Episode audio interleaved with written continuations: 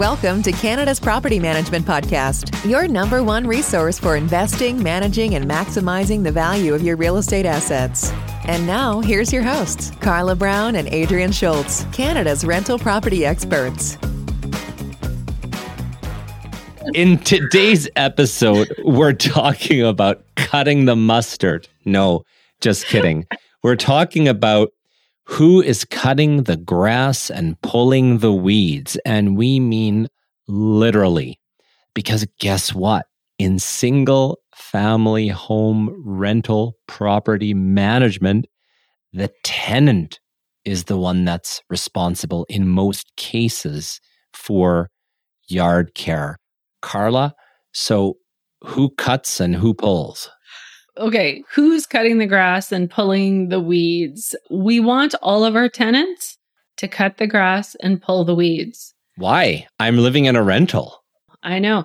Well, it's not that part though. I don't think that the tenant expects us to do it, but I think that not every tenant necessarily realizes that grass gets cut quite regularly in the summer months and you have to water it and that weeds will grow. And if you don't pull them, more will grow because we do a lot of, I'll say higher end, mid to higher end single family homes, this is a big concern because somebody is handing over a property that could have been owner occupied and they loved their yard, right? So they've got this oasis in the backyard and a tenant moves in and we tell them they're responsible for yard care, but they don't really understand what that means. So I feel like we do a lot of explaining.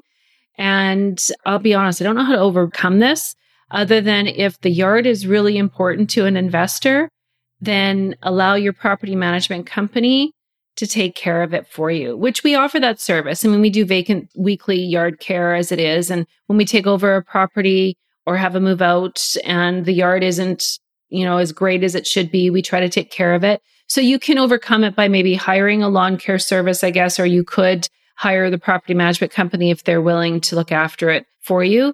And you could build that into rent if that's important to you. So that's offsetting. But the reality is we have a lot of people out there as residents that it's not that they don't want to look after the grass.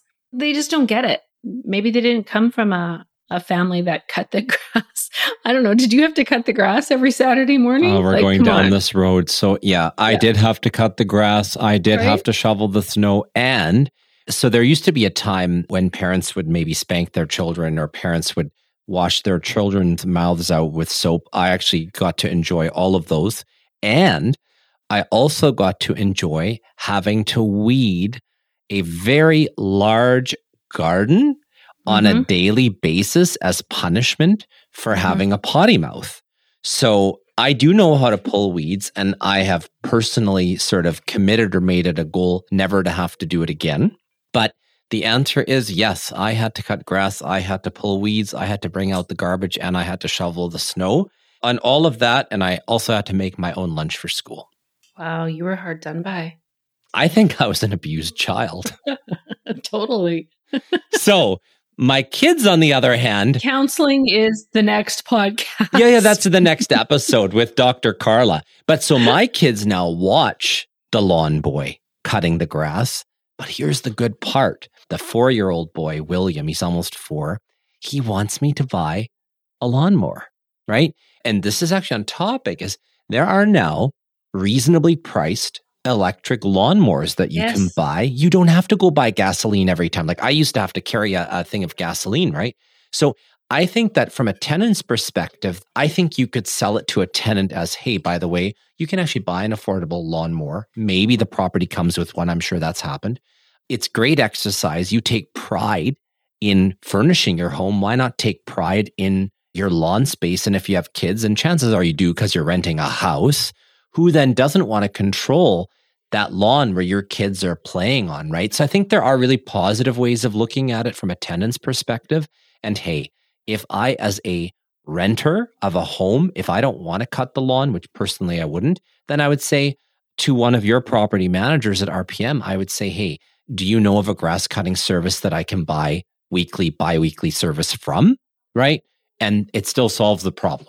Yeah. I would say it's one of those things that it's like anything is communication.